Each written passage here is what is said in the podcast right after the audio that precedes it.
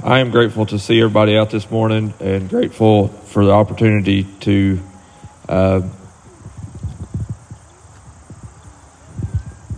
experience God's grace and mercy in everything that we say and do. And uh, we're grateful to have a loving congregation that every year, annually, you have opened up your homes and allowed missionaries to come and stay in your houses. And we've had missionaries from all over the world uh, stay in people's houses and homes and that are here at the bridge. And it was one of my favorite, it is one of my favorite things of the year for our church. And it really, uh, this year, COVID kind of uh, kicked a lot of us in the teeth in a lot of different ways. And it changed the world that we live in. And it uh, rearranged things. And back early on in COVID, a lot of people I saw was somewhat uh, grateful because their life had got so far out of control that they didn't even realize how fast paced and non family oriented and uh, just not using our time wisely. Can anybody say amen to that? And COVID taught us that early on that sometimes we don't use our time wisely and uh, we need to take advantage of every moment and take advantage of every situation for the betterment of God's kingdom and doing the work that He calls us to do and to be the people that He called us to be. I would have loved to have had uh, the missionaries here this weekend, and usually we do a panel uh, discussion, and I, I bring the missionaries up after a whole weekend. We would have been Friday night, Saturday night, and then this morning with our missions uh, conference, and it would have been awesome to have uh, the missionaries to be here and sitting in the chairs on a roundtable discussion and uh, opening up, uh, just asking. I interview them every year, and it's just awesome to get to hear their responses to different questions that I, I raise to them. And sometimes it puts them on the spot. And I remember uh, a few years ago, uh, I asked one young lady, and, and after the service, she said, I don't like that question. It, it put me on the spot, and I didn't want to have to answer. And uh, I like doing that to people, and I like doing that to you guys too. So sometimes I'll put you on the spot, uh, but it's to bring the best out in you. I'm doing it from uh, a place of bringing the best out in people because we can bring the worst out in people. Does anybody have a worst side? Amen. I got a worst side sometimes to come out. Joe Don had lined me out last night at the races. I was getting frustrated and uh, angry and irritable and all those words. And I was playing my role pretty well. And Joe Don said, I'll pray for you. It's pretty bad when your people have to tell your pastor, I'll pray for you. But I do appreciate your prayers because I'm human too. And uh, I'm competitive. Uh, so much so that I like beating Leslie at everything we do. And, uh, you know, I'm really competitive like that. I do have the bigger deer on the wall. Just saying. I'm gonna get a bobcat. I don't want a deer no more. Yeah, the bobcat picture got her all tore up. But this year, our missions uh, convention and, and the theme that we use annually every year is something that the AG as a whole sets out. And AG is the Assemblies of God. That's a, uh, not a denomination, but a voluntary cooperative fellowship that we as a church volunteer to cooperate within the Assemblies of God and participate with them to receive uh, the ability to partner in missions. So, the whole purpose of our church is to be missional. And to be missional is to mean that we have a mission or something that we're doing. And anytime we can partner together with other churches and other missionaries and other people, we're going to be able to do greater things than we could here locally by ourselves. And we can make a great impact in our community, and we do that. And I'm grateful that we are very missional as a church here in our own town, in our own county, in our own region here in northeastern or Kentucky and southern Ohio. So I'm grateful to have the opportunity to impact people all the way around us. And sometimes you don't even know how far you're reaching until you hear people say, Well, I listen to you. And sometimes Joe Don's been uh, live feeding and, and people commenting on there. Some people I don't even know. So we're able and capable of speaking to people in the 21st century that I wouldn't have been able to a few hundred years ago. But the Assemblies of God was started in 1914. There was 300 uh, churches that had uh, come into existence, and they had been uh, participating and doing things locally themselves. And they decided what would happen if we would partner together and we would create a opportunity for us to uh, compel each other. We're compelled to do something greater together than we are individually. And the moment that we become selfless and become more centered in helping others succeed and helping others to do greater work, the better off we'll be as a kingdom. Amen. Jesus compelled other people to do great things. He compelled his disciples to be better people. So the, they partnered together, they joined together in 300 churches, met together in Hot Springs, Arkansas, just to pray about. They didn't want another denomination. The world's got enough denominations. You know what a denomination is? It's an opinion. And an opinion is my way or no way. And I don't want to be like that, do you? I don't want to be opinionated. I am sometimes, and I, I voice my opinion. Can anybody say amen? But that's not who we're to be. Jesus tells us to take the high road, to not be opinionated, to love our neighbor, no matter if we like them or dislike them. Amen to do his work. So these 300 churches met together in Hot Springs, Arkansas in 1914. So 106 years ago, they met together. 300 pastors went down there to join together to pray about, and they started this organization called the Assemblies of God. And their sole purpose, when they declared that that day and they created an organization and not a denomination, everybody say we're not a denomination. I think everybody needs to say that. Say, we're not a denomination.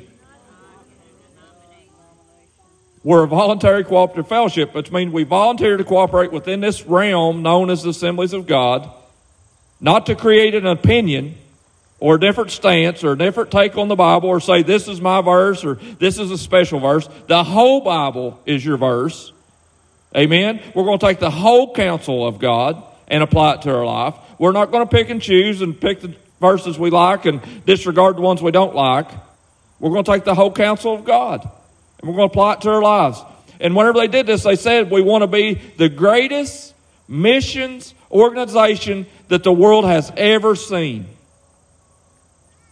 Other churches do great things, and I'm not putting down denominations. I'm grateful for denominations. I'm grateful for people that'll study the Bible and get a, a solid foundation on what the Word of God says and what they believe in.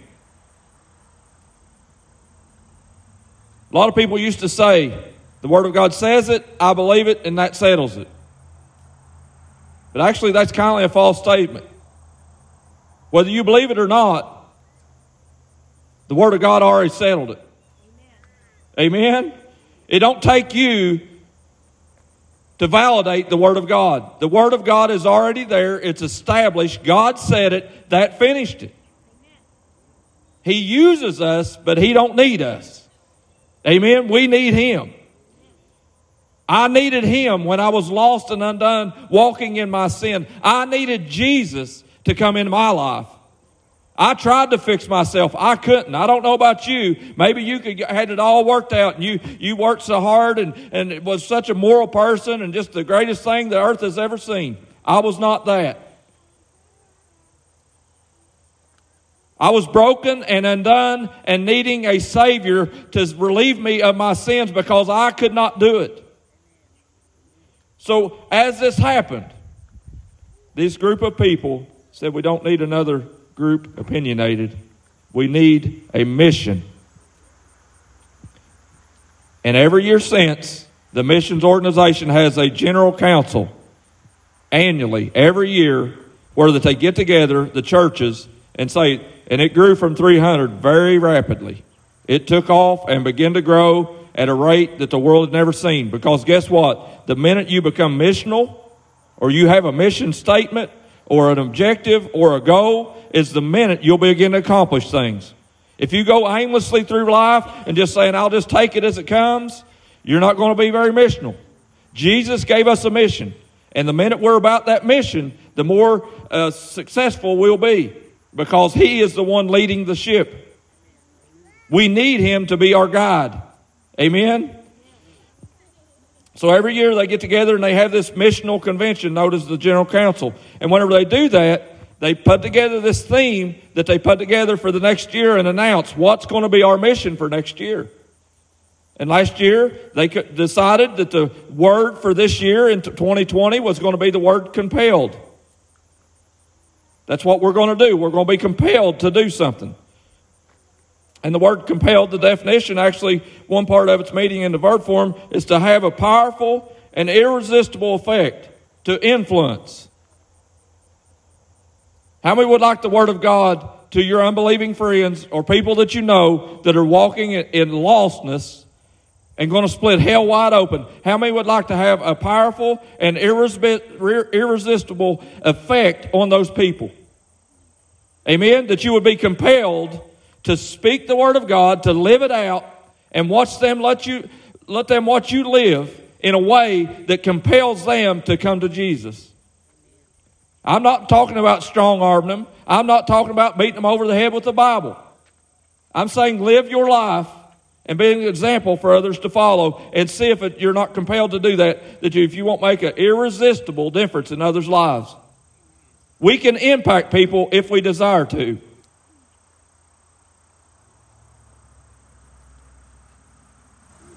The new football coach that come to town here in Lewis County, he's making a irresistible difference in our team. During COVID, he inherited a mess in the midst of this COVID deal, but he's still leading. And he's leading by example. And I love it that he brought out scriptures and he said he got a little kickback from it. He got little people saying, I don't know if you ought to be taking those verses in there and taking that story of Nehemiah and saying that's something about a football team. How many believe that young people need to hear the Word of God? Amen. And not, he said, I'm not using it in a way to force them or strong arm them in making them a believer in Jesus. I'm just telling them from history, it's proven that God works in powerful ways if we'll believe and trust in Him. And the story of Nehemiah talks about building a wall, and there's people with shovels and people with swords. It took both camps to get that wall built back around Jerusalem. It was broken down, it didn't have the foundations, something that was dismantled.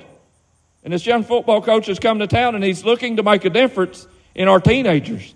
And we need to pray for that.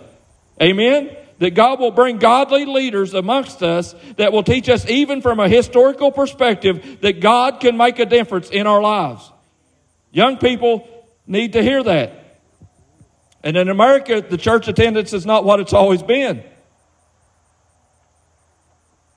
It's been on a decline annually in America for the past so long.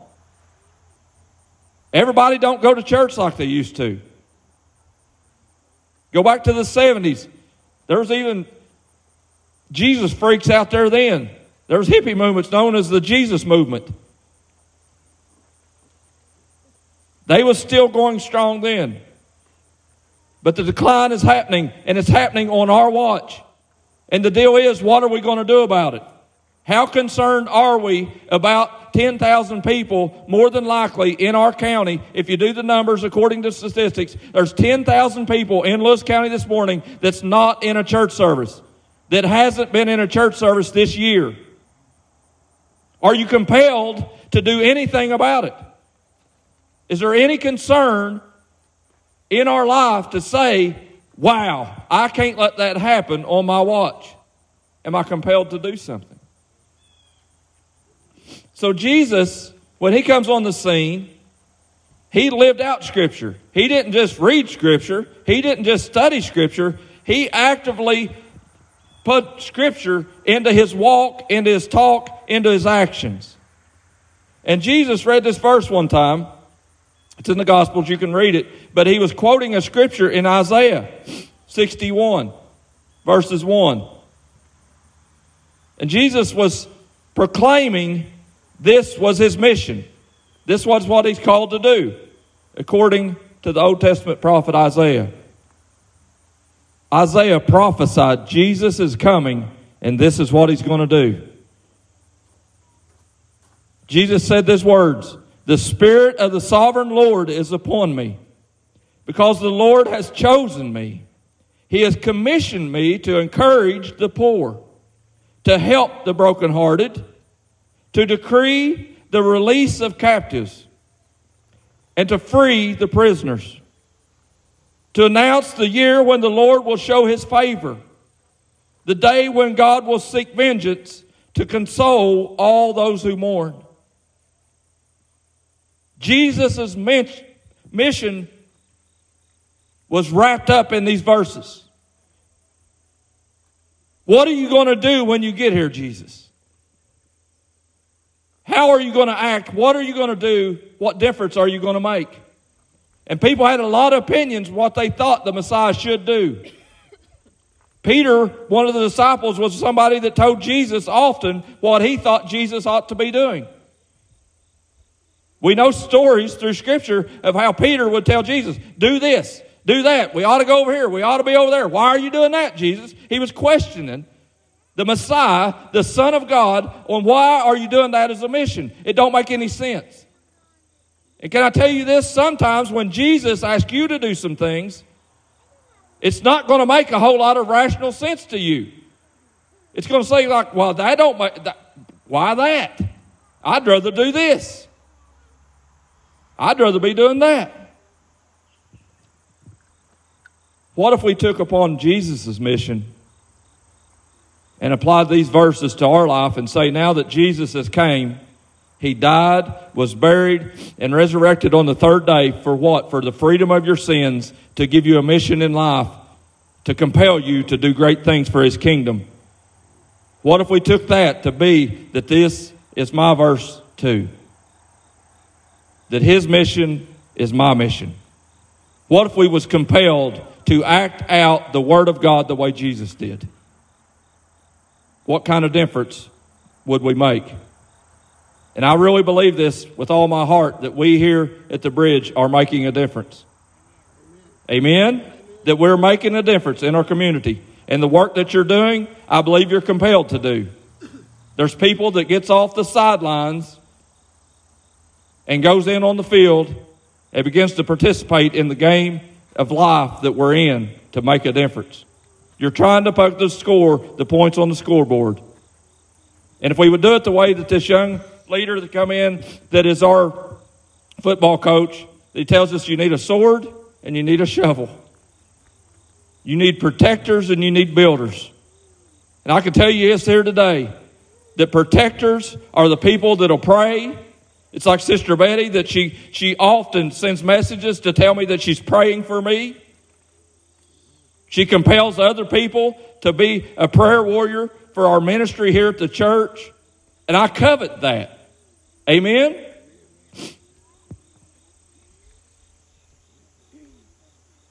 How many's ever been at that point of your life that you know that you need somebody to pray for you?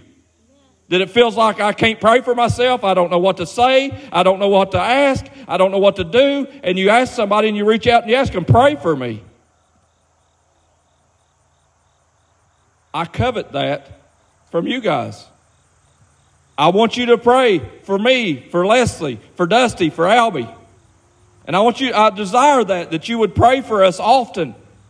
That morning when you wake up, that you would pray for our church, that the mission of our church would stay missional, that we, would be intentional about what we're doing, and we wouldn't just be going nonchalantly through life and saying every week's just another weekend, let's get to Sunday and let's get it over and let's go do something else. But we will be missional in everything that we're doing. And Jesus said, that he came to help the brokenhearted. Think about that as a mission. Brokenhearted. And I know what that's like and losing my grandmother just recently, and I know what brokenheartedness feels like.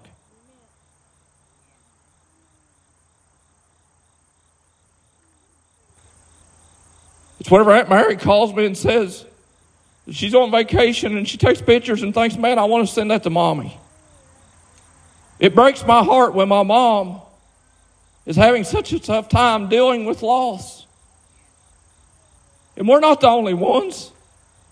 I know that there's people here that have suffered great loss in your life, that you've experienced brokenheartedness, when it's hard to be missional, when it seems like you're beaten down, when it seems like there's no hope, when it seems like there's no way out.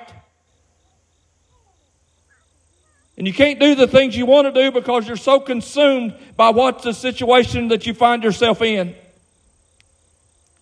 Jesus said, My goal, my mission, I'm compelled to make a difference in broken-hearted people's lives, and I come to help them. I'm here to tell you this morning, and, and I'm decreeing this to you today, that the Word of God says Jesus seeks to help you in your brokenheartedness. So if you're sitting here today and you're saying, I'm broken, I'm undone, I don't know what to do, Jesus is your helper. He's our advocate. He's our one that said He's our lawyer sitting on the right hand of God. And it says He prays and makes intercession for you and me today. I'm grateful for that, that I serve that kind of God, that He loves me so much. Even when I'm brokenhearted and I can't seem to get my mindset straight, that He wants to help me in the midst of my brokenness. He don't discard us and say, well, they're no longer worthy or useful to me. I'm just going to put them to the side. He don't look at us and say, well, they're brokenhearted. They don't know what to do. They got a mess going on. I just, I can't get anything out of them. I don't need them anymore. He comes and he says, I want to be your helper. I want to be your guide. I want to be your healer. What situation do you find yourself in today? How brokenhearted are you sitting here today of wondering, am I doing anything right? Do you seem like a mess in your situation? Jesus is your helper. He proclaimed that to the world. And he'll fulfill it. If he promises it, he'll do it. Bible says that his words are yea and amen. It means yes, and I will do it. You will see it come to pass. Amen. Continue fighting the good fight of faith. Hold out till the end, church. Don't give up. Don't back up. Don't say there's no more reason to keep in this fight anymore. Keep fighting. Press forward. Do the good work for God and see if the difference will be made. I believe this is true. I can sense that He's here this with us this morning. He's healing our brokenhearted. He's encouraging the poor. Jesus later on said, You will always have the poor with you. There will always be poor people. Amen. I remember my mom and dad talking about when dad got laid off early on in his life and he lost his job. He had two little snot nosed brats, exactly. This was prior to my sister being born. He had two little babies to feed and he got laid off. And he had a real good job at the steel mill in Portsmouth. But he got laid off. And he was renting a house.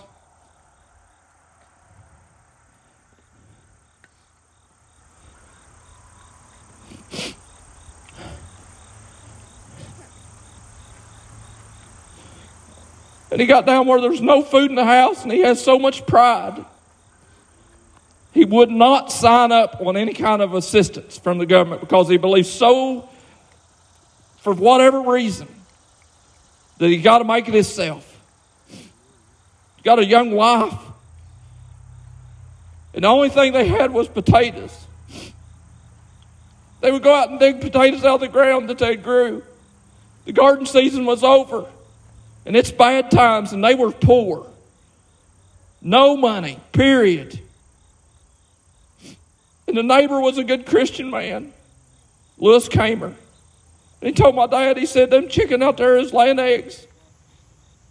And if they're mine, they're yours. You go get them.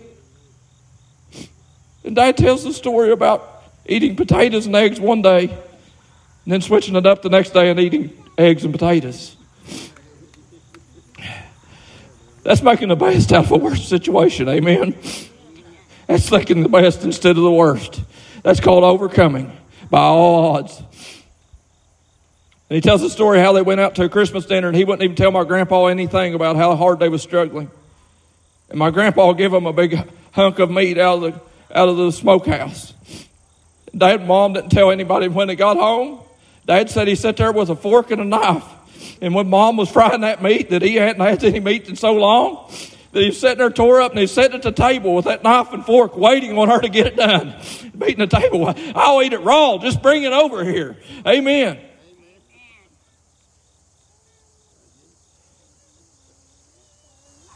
But he struggled through all that. And hard work pays off. I'll promise you this. If you'll stay with it and you'll stick with it and you'll keep working hard, it's going to work out. And my dad kept working and he would do anything. He built houses, built barns, just worked for, beat himself to death to feed us little kids. And a happy wife is a happy life.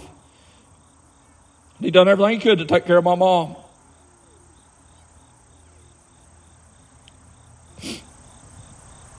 But he continued to be poor. And when he got his job back and his plant started back up, he got money flowing again. He went up and bought a property off of a guy up the holler, and he built a little house. And when he moved in that house, it was one room finished. And when I mean finished, it just had sawmill lumber on the outside and a roof over top of it and he had one room finished out inside. He moved them into that little house. One room. No sink. No bathroom. Outside John. Anybody heard that back door trots? You know what that is? You don't want that in the middle of the night when it's cold in the winter. where my mom got pregnant with my sister. That's when we got inside commode. Dad felt so bad that he got it all set up, and by then he got the bathroom finished. But there's pictures that my mom has about me and my brother, and my mom knows what it is to be poor too. Because while Dad was out struggling to make enough money to eat, she would go down the creek and bail out two five gallon buckets of water and carry them up the side of a hill way steeper than this, heat it up on an old wood stove, put it in a number two wash tub, and set her dirty, dirty little two babies down in it and wash us off. I know what it is to come through poverty.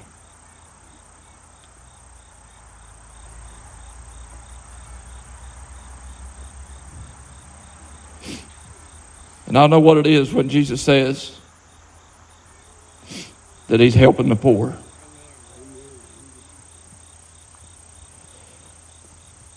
And we live in an impoverished county. And impoverished means that there's a lot of poor people here. But my dad says that poor people are the happy people. He says, You don't believe me? Go to the store. You'll see poor people walking up and down the aisles of the store. They'll be laughing, smiling, prodding each other, poking each other, having a big old time. You see some rich person go through their old fuddy duddy, they're scared everybody's going to take their money. Why are they going to ask me for this? And they're going to ask me to help them. They're just sad. Dad says happy, poor people are happy people. It's somewhat true. They know how to make the best of a bad situation.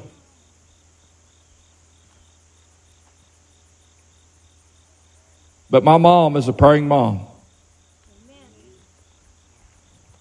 And my mom is a loving mom. And I remember times where my dad would go to an interview at a job and said, I don't know anybody there, and there's no reason me even to go in here and fill out an application. I'm poor. I don't have any contacts. I don't know anybody. There's, I'm messing up even driving down here to Maysville to go to this job, and it was a good paying job. And my mom looked over at him and said, But you don't know. Maneth Collier, you don't know the God that I serve. And He's going to provide a job for us today. My dad went into that job. And he laid down that application and he talked to that boss, and that boss hired him. And he walked back it out and he said, I can't believe it. Mom said, I do. Amen, I do. I know the God I serve. And yes, we're poor right now, but that don't mean He wants to leave us this way. He wants to bring us out of that. He wants to provide food for our table. He wants our kids to grow up having their bellies full. Amen. And I want to pray that today that we as a church would be a missional church that would be all about feeding the poor. That we'd be a church that be benevolent to our neighbors. That we would love them unconditionally. That we won't place requirements on them that are ungodly. And I want to pray they find good jobs. And I've done that for people that's here. We've prayed for people to find a job that come here that don't have a job. And God provides jobs. Amen? He'll make a way where there seems to be no way. That's what Jesus does. How compelled are we today to make a difference? We need to be as compelled as those old fashioned saints back in 1914 that said we need to be missional. We don't need to just look at our own little county, our own little town, our own little world that we're living in. The world is a big old place. And there's a lot of different type people. There's people with different color skin. There's people from different ethnic backgrounds. And they have all diversity all over the world. And let's don't just look to ourselves, but let's be missional in making a difference in the world from a little bitty church sitting on a hillside. And what can we do? They was compelled to make a difference around the world. And those 300 people that got together that day that made that difference. Today, I can tell you this that according to the statistics of the Assemblies of God last year, not a denomination, but a fellowship. There's 69 million people on the planet today that's worshiping in a church house because 300 people decided I want to do something rather than nothing. 69 million people know Jesus Christ to be their Lord and Savior today. And now that they are going and they're missional, they're going to make a difference as well. But there's still 20 some nations, 20 some countries, 20 some countries. I read it this morning in the statistics. 20 some countries in the world today that doesn't have one church. In the whole country, and some of them's little, some of them's a little African country, some of them's a little South American country, some of them's a little Eurasia country, and they don't have one church in the entire country.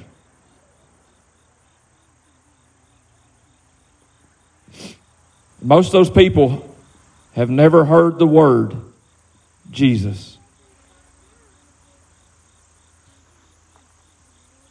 Amy went on a missions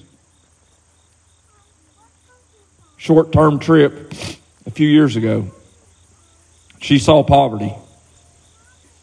She brought back pictures and she cried like a baby. She's kind of like a crybaby anyway, but she cried. it's different when you're sleeping on mud floor, ain't it, Amy? And there's thousands upon thousands of little babies in South America that are sleeping in mud huts on dirt floors.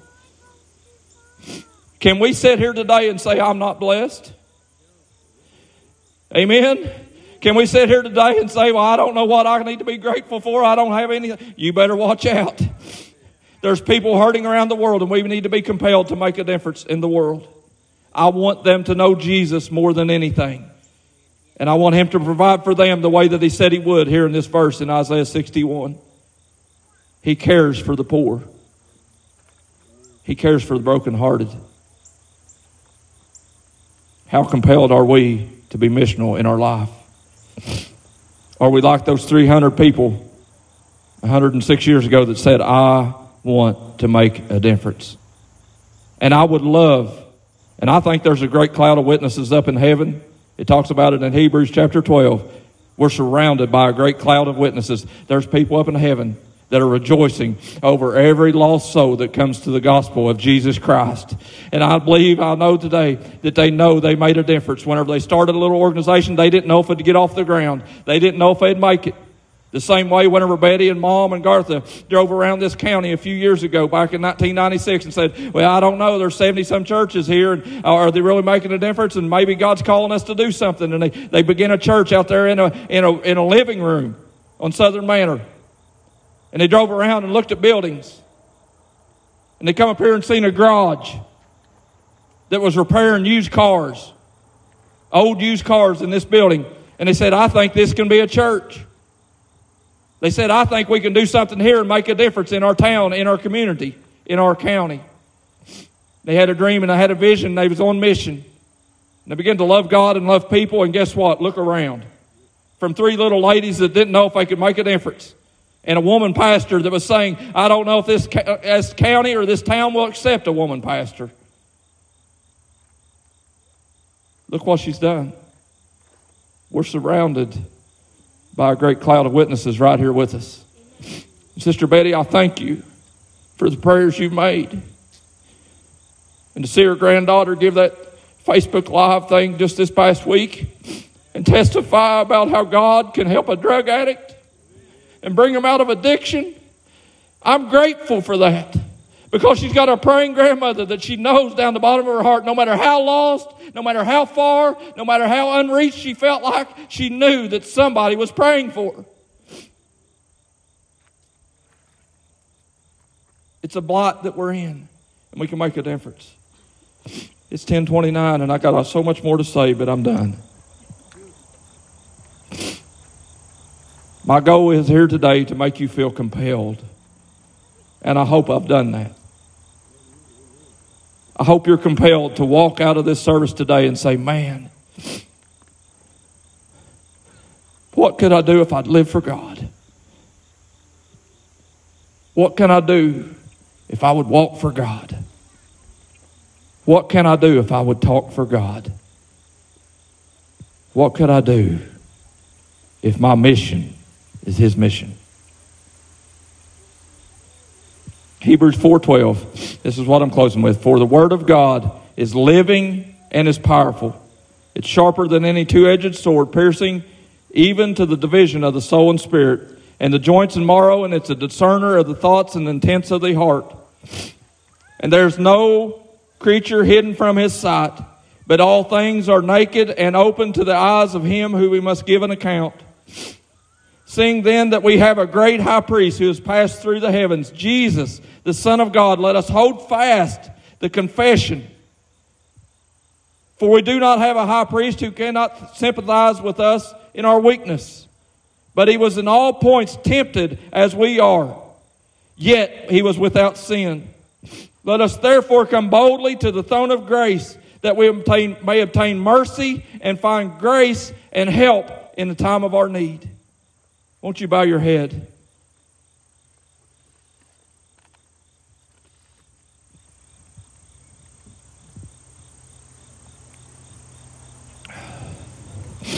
God, I pray today that you, through your Holy Spirit, you said in Acts chapter 1, verse 8, that we would receive power after the Holy Spirit come upon us, and we would be witnesses for you. And that word power in the Greek is dunamis. And that word means explosive. God, that we would have influence. And this word compelled that we read about the definition of a little bit earlier says we would have impact.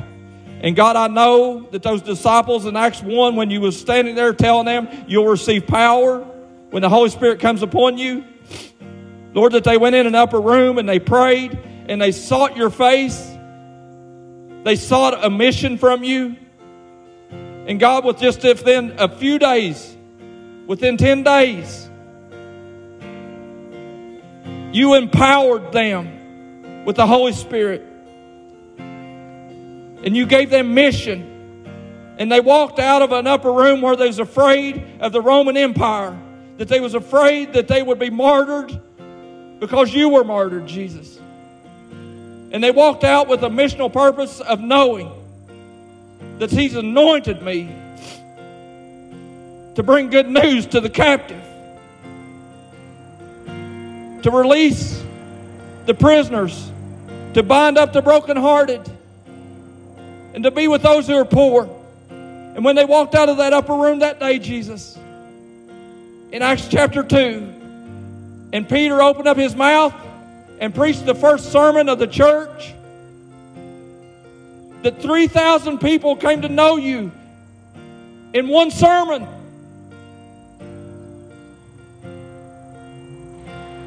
That's a difference. That's impactful. That's having influence.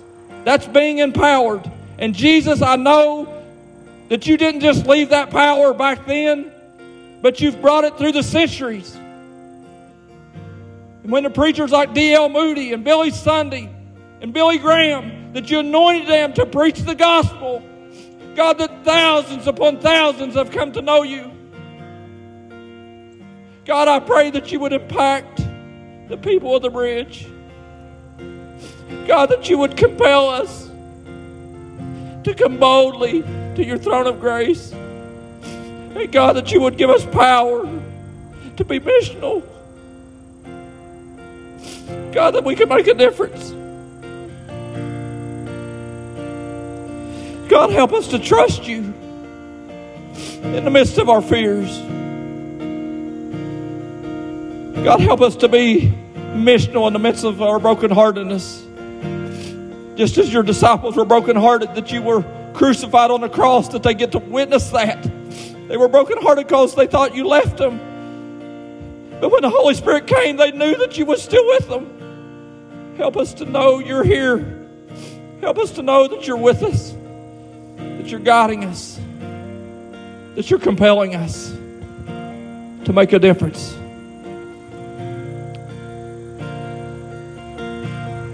Every head bowed, every eye closed.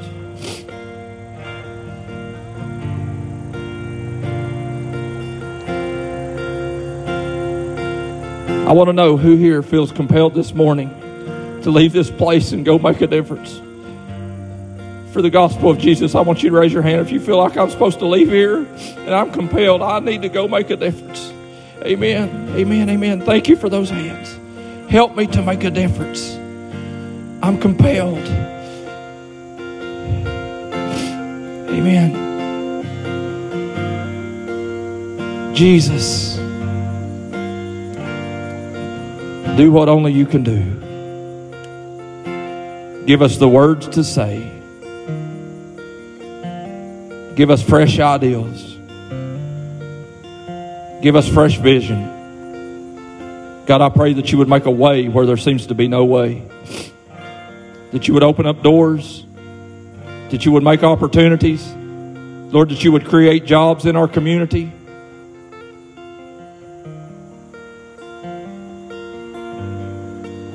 That you would do exactly what you said you would do. We trust you, we believe you. And as a people today, we lift our hands. I want everybody here just lift your hands. And I just want you to thank him for everything He's done for you. Thank Him for His salvation. Thank Him for His goodness. Thank Him for His grace. Thank Him for His mercy. Thank Him for His blessings on your life.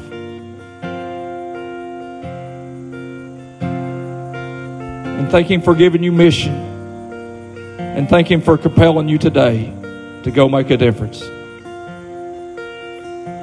Lord, bless your people. Anoint them to preach the gospel. In Jesus' name I pray. Everybody says, Amen.